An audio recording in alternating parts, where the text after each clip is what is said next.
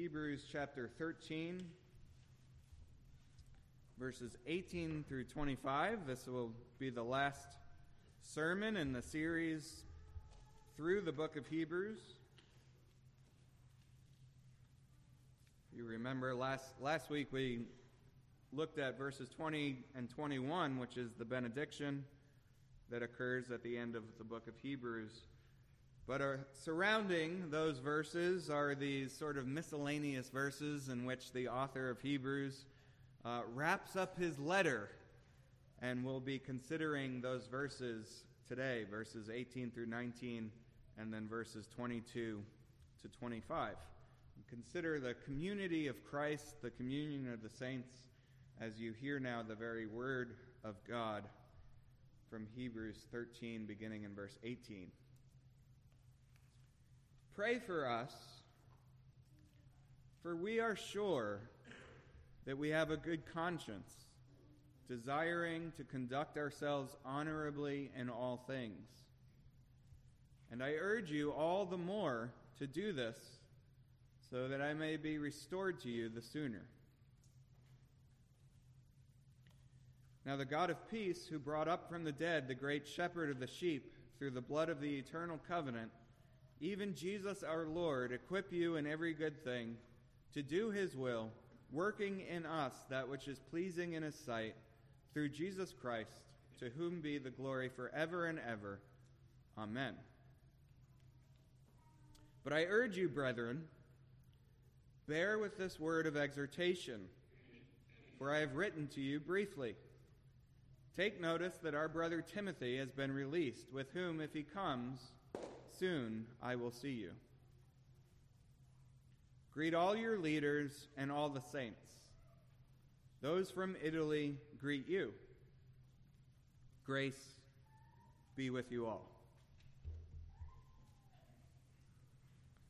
Let's take just another moment to pray. Holy Spirit, come to us now. It's always exciting for us to realize that so many hundreds of years ago you inspired the writer of the Word of God to write what is written, but that you who inspired this Word to be written long ago are present and active with us right here, so that this isn't merely the God breathed Word of God, but is the God breathing Word of God. Breathe into our lives with the truths that we find here in your word. Transform us as we consider what you have to say. In Jesus' name we ask. Amen.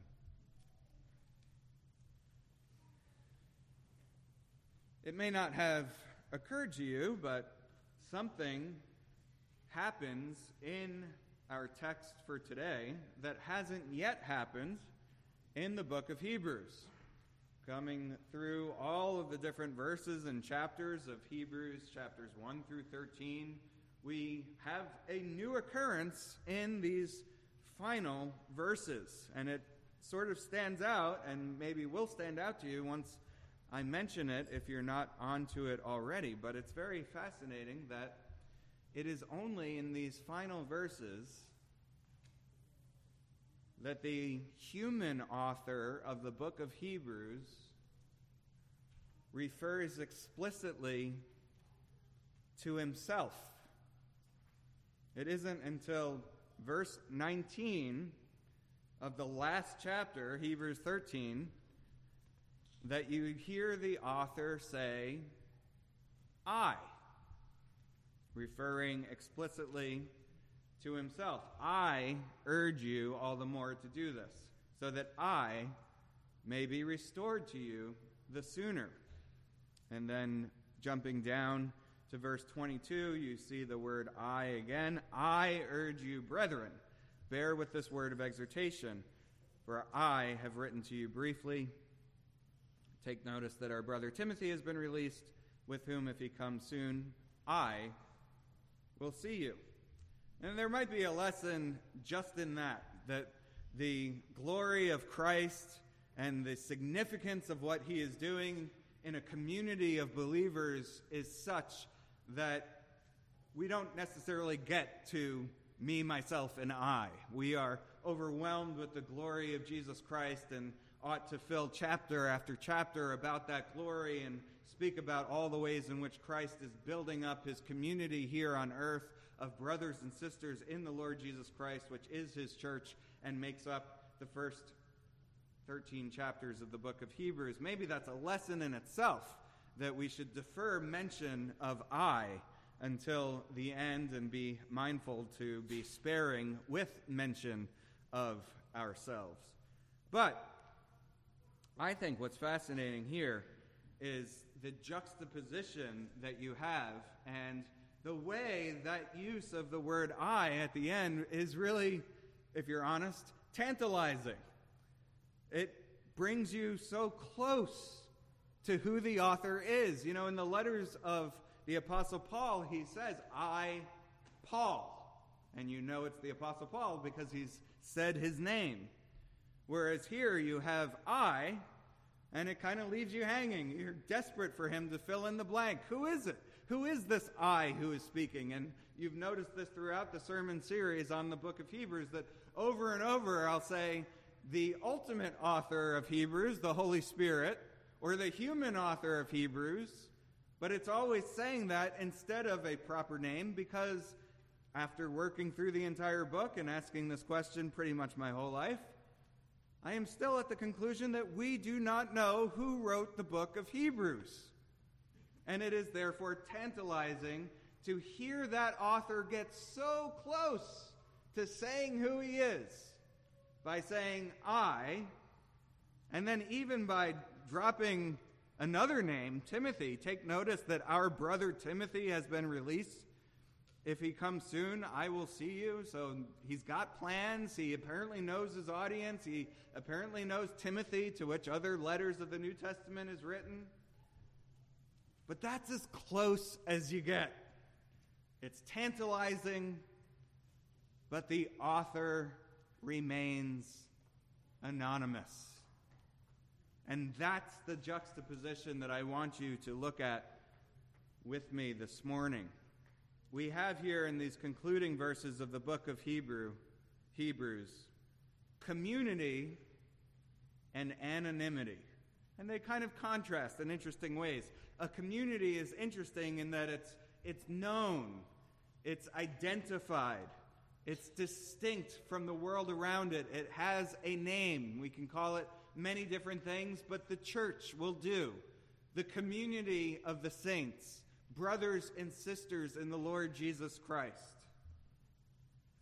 The community, as identified from the world, which has come up over and over and over throughout this passage. We've read not I, which we only get to in these final verses, but we or us, signifying to us so much of what goes on each Sunday morning, where you have the Word of God being read to you, and all of us together, the reader of the Word of God, the preacher of the Word of God, along with those who are reading the Word of God and hearing the preaching of the Word of God, make up the us, the we, the assembly, the gathering, the church, the community of saints, the brothers and sisters of the Lord Jesus Christ. The community. And we have lessons in these final verses concerning that community that the author has been concerned with throughout the 13 chapters of Hebrews.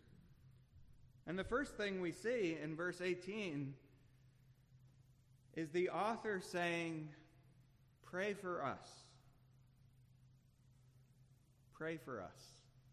Boy, that is so humbling to stop and, and realize that a man who is writing one of the great books of the New Testament.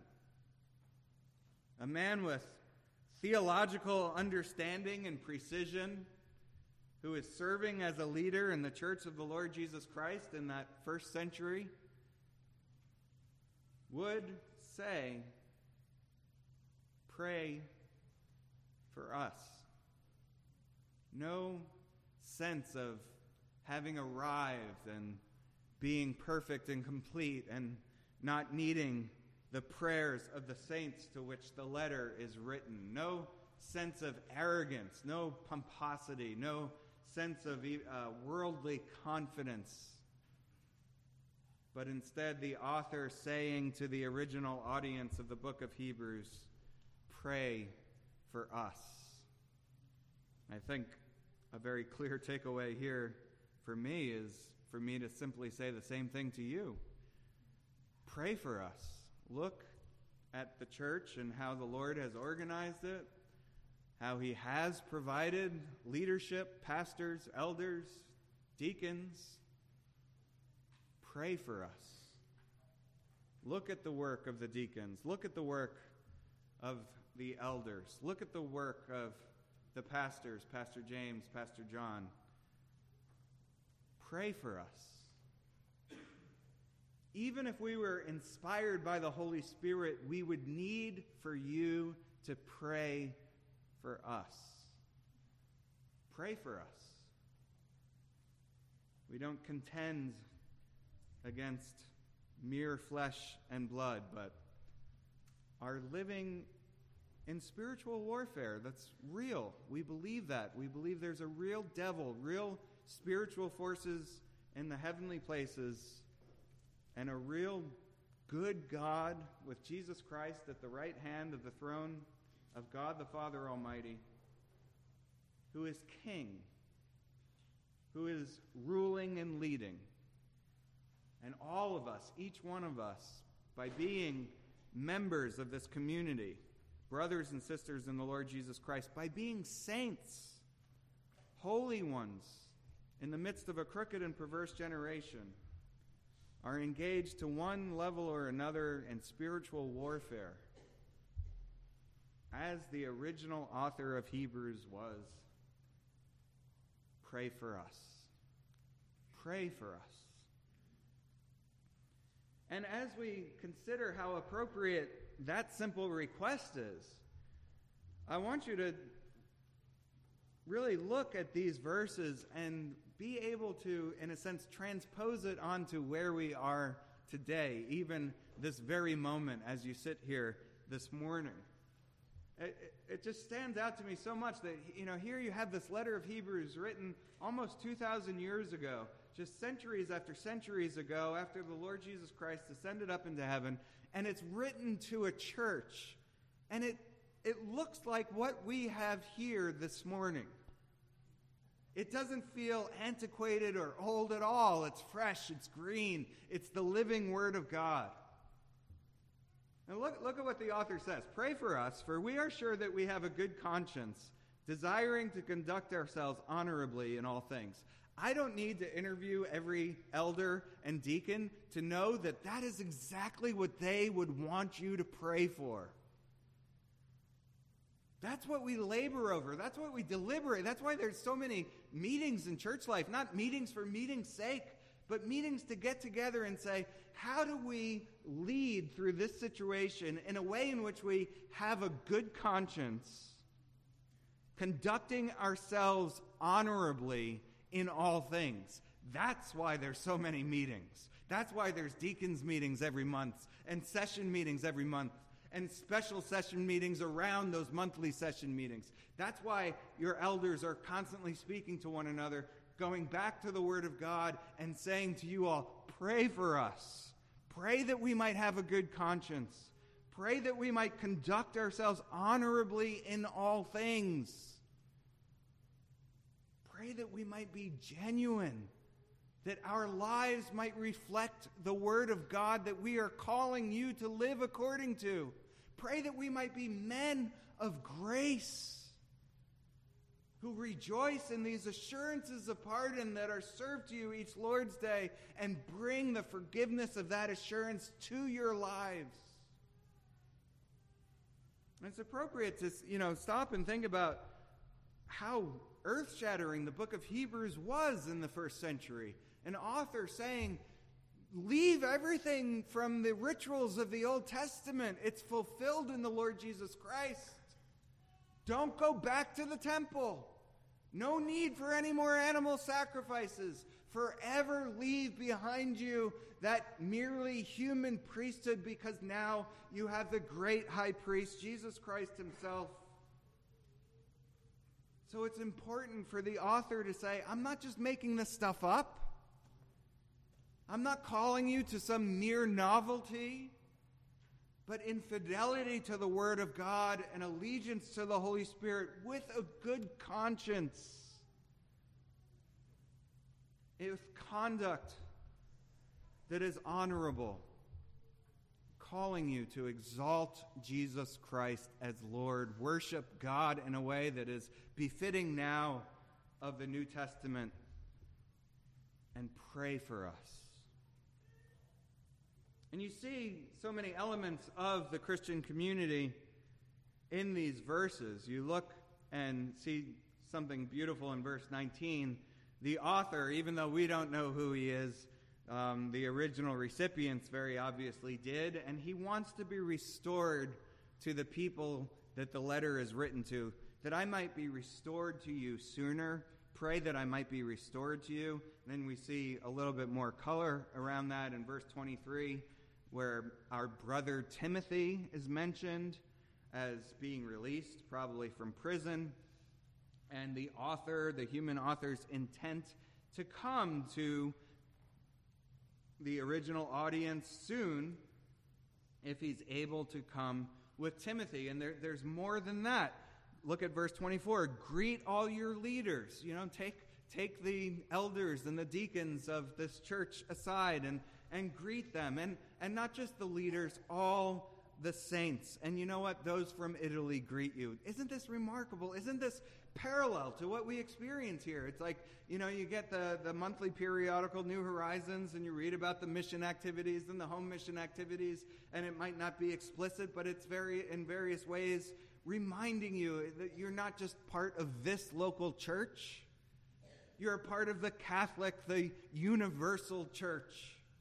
The same church that the original audience of the book of Hebrews was a part of. So it's significant to hear those from Italy greet you. It's significant to read about missionaries across the United States and missionaries in foreign lands. It's significant to hear the author of Hebrews writing to a church that is full of sinners like me and you and say to them, Brethren, is that remarkable? Not rotten sinners, but brothers and sisters in the Lord Jesus Christ, children of the King of Kings and the Lord of Lords. You who are united to Jesus Christ, our elder brother, on him who he's already stated, is not ashamed to call you brothers and sisters.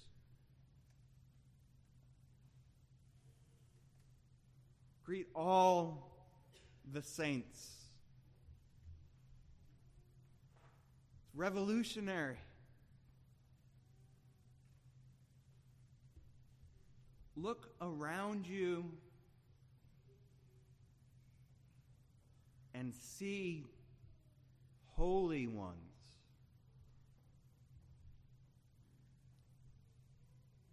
If you look at their own track record, if you look at their own personality and quirks, you'll see sin.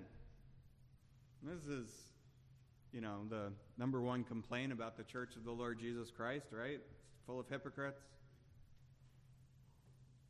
And we don't really need to be thrown by that criticism. We can own it. Yes, yes, in myself, by myself, by my sinful self, I'm a hypocrite.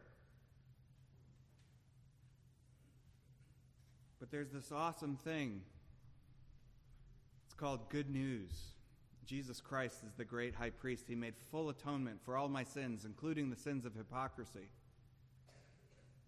And while I don't necessarily see a sinless saint when I look at other people or when I look at myself, when I look in the New Testament, I see an author under the inspiration of the Holy Spirit looking at the church and saying, Brothers and sisters, saints, holy ones, washed, cleansed, justified, purified.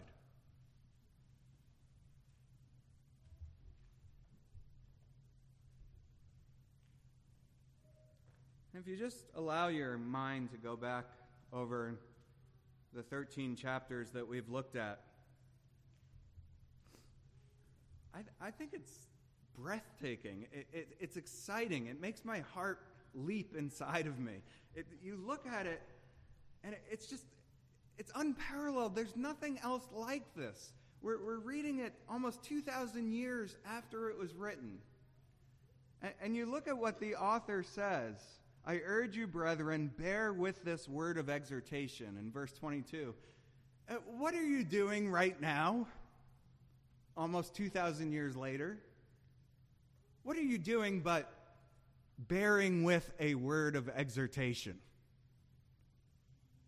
Isn't that remarkable? And then he refers to the whole, you know, chapter. I mean, the whole book. Uh, I've written to you briefly, and you know, if we just read the 13 chapters of Hebrews, it would probably take about an hour. So it is relatively brief, even though it's taken this exhorter, you know, almost four years to get through it. But it should stand out to you that you are here bearing with this word of exhortation. And you are a community like this original community to which the book was written. And you are right now hearing from the Holy Spirit through the Word of God, which was once delivered to this original audience of the Hebrews. And what has that word of exhortation been? The author, in various ways, saying, I know it's attractive to go back to the Old Testament, but you have something so far better. You have Jesus Christ. He has come in the flesh, He has completed His mission. He went to the cross. He's not just the high priest, but He's the sacrifice. He made full atonement for your sins. The sacrifice to satisfy divine justice, which means no more need for animal sacrifices. He's the once for all sacrifice in himself on the cross. You worship at that altar. You survey the wondrous cross. And you see that there the Prince of Glory died for your sake. And you celebrate that once for all effective sacrifice that did what the blood of animals could never do. And you see in that Savior, the great high priest, who is God and yet man, the mediator, who has entered into the sorrow and affliction of this world and suffered and was tempted so that he can relate to you as the great high priest, so that he can draw near to you so that he can understand your tears, having wept himself. And it is messages about this great high priest who was the sacrifice to satisfy divine justice that has drawn this community together to hear this word of exhortation. And it has been messages about that once for all sacrifice, messages about the great high priest, Jesus Christ, who reigns from the right hand of God the Father Almighty. It has been messages about him that has drawn you together as a community of Christ. It's why we're here, isn't it? We celebrate the good news, we worship God for the good news. We bear with a word of exhortation so that it draws us back all over again to Jesus Christ and this entire community that we are a part of. Is because of what Jesus Christ did while here on earth and what he continues to do from heaven, drawing people to the efficacy of his atonement, to the perfection of his sacrifice, and reminding us that he is not in any way absent from our lives, though he is at the right hand of God the Father. He always lives to make intercession for us, the author of Hebrews has told us. He knows your needs. He brings them before God the Father. He intercedes on your behalf. And he says, When you come to me, it's not a throne of judgment because you are a brother and sister in the Lord Jesus Christ. You are a holy one. So for me, when you come to God the Father Almighty, it is not a throne of judgment, but a throne of grace.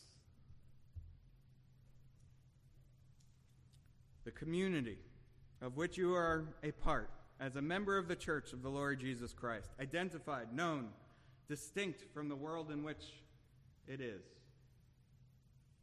It all contrasts with this juxtaposition of, of, of anonymity.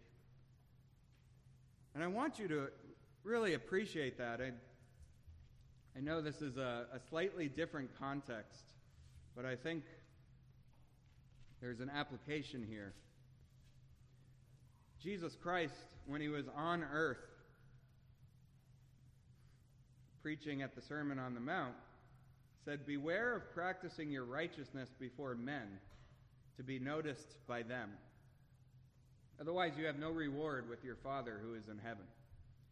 So when you give to the poor, do not sound a trumpet before you as the hypocrites do in the synagogues and in the streets, so that they may be honored by men. Truly, I say to you, they have their reward in full. But when you give to the poor, do not let your left hand know what your right hand is doing, so that your giving will be in secret, and your Father who sees what is done in secret will reward you. When you pray, you are not to be like the hypocrites, for they love to stand and pray in the synagogues and on the street corners, so that they may be seen by men. Truly I say to you, they have their reward in full. But you, when you pray, go into your inner room, close your door, and pray to your Father who is in secret, and your Father who sees what is done in secret will re- reward you. Jesus saying, anonymity, being nameless, not getting the credit. Isn't it remarkable? At the end of each movie, you see like credits, the credits roll. What is that? Naming all the names involved with the production of the movie so that they get the credit, the credits. The end of the book of Hebrews, as masterful as it is, the author, the human author, is unknown, unnamed, unattributed. He doesn't get the credit. The credits don't roll. It leaves us in this place where we can give all the glory to God through working by the Holy Spirit and providing, who is to us an anonymous author and wrote these 13 fantastic chapters of Christology to a church that we profit from now as a church. And I believe that is so appropriate for us, even especially on, on Father's Day. Not fame, not fortune, not the credit, unnamed, anonymous. The author of Hebrews, who played a role in God's kingdom, writing one of the great books of the New Testament, a book that is still feeding the people of God today, but so to speak, had done it in a closet in the prayer closet, and it gets no acknowledgement as far as his name is concerned, still anonymous to us. Such an application for each of you. Yes, we're a community known, identified, distinct from others. But you don't need fame and fortune in serving the Lord your God. Look at what the Lord did through the author of Hebrews. Look at what he's continuing to do through this human author of Hebrews who is completely nameless. Transpose that onto you and your life and your circumstance and all the different realms of your responsibility. You don't need the credit. You don't need the fame. You don't need the fortune. You don't need to be looked at and esteemed by the world around you. You don't need to value what the world values. You can pray in secret can give yourself for those around you, regardless of who gets the credit. All of the work that you do as a father of your home, if you never receive thanks for it at all, press on in doing it. Look at what the nameless author of Hebrews accomplished without getting the credit, while renaming, renaming, uh, remaining anonymous. And if you're really honest, I, I, know it feels good to get the credit. I, I know that. There's something about us is wired that way, and I don't, I don't even think it's wrong.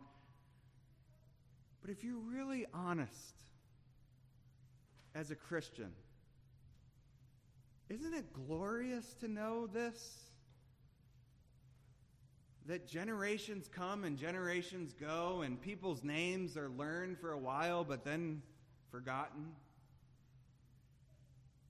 But that Jesus Christ is the same yesterday and today and forever, as we've learned from the book of Hebrews. That He is exalted, that we who are going into anonymity, can use our lives here to exalt Jesus Christ, who will be worshiped forever and ever and ever, and that he is worthy of worship, that he is sinless, that he is holy, harmless, and undefiled, as we have learned from the book of Hebrews,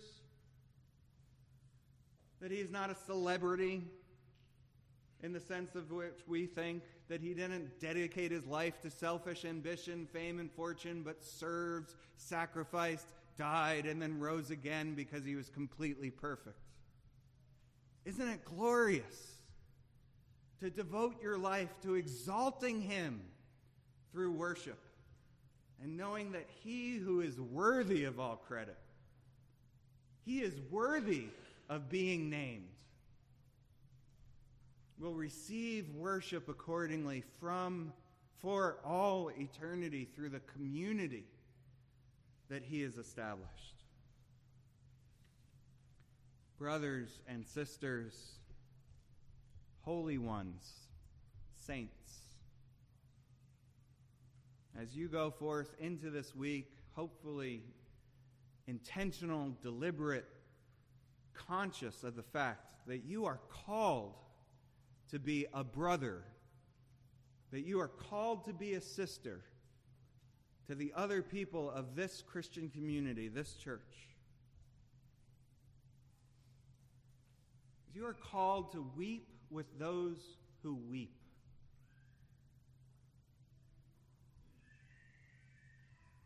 You are called to be the body of Christ. Holy ones who mirror their sympathetic high priest who is interceding for us even now.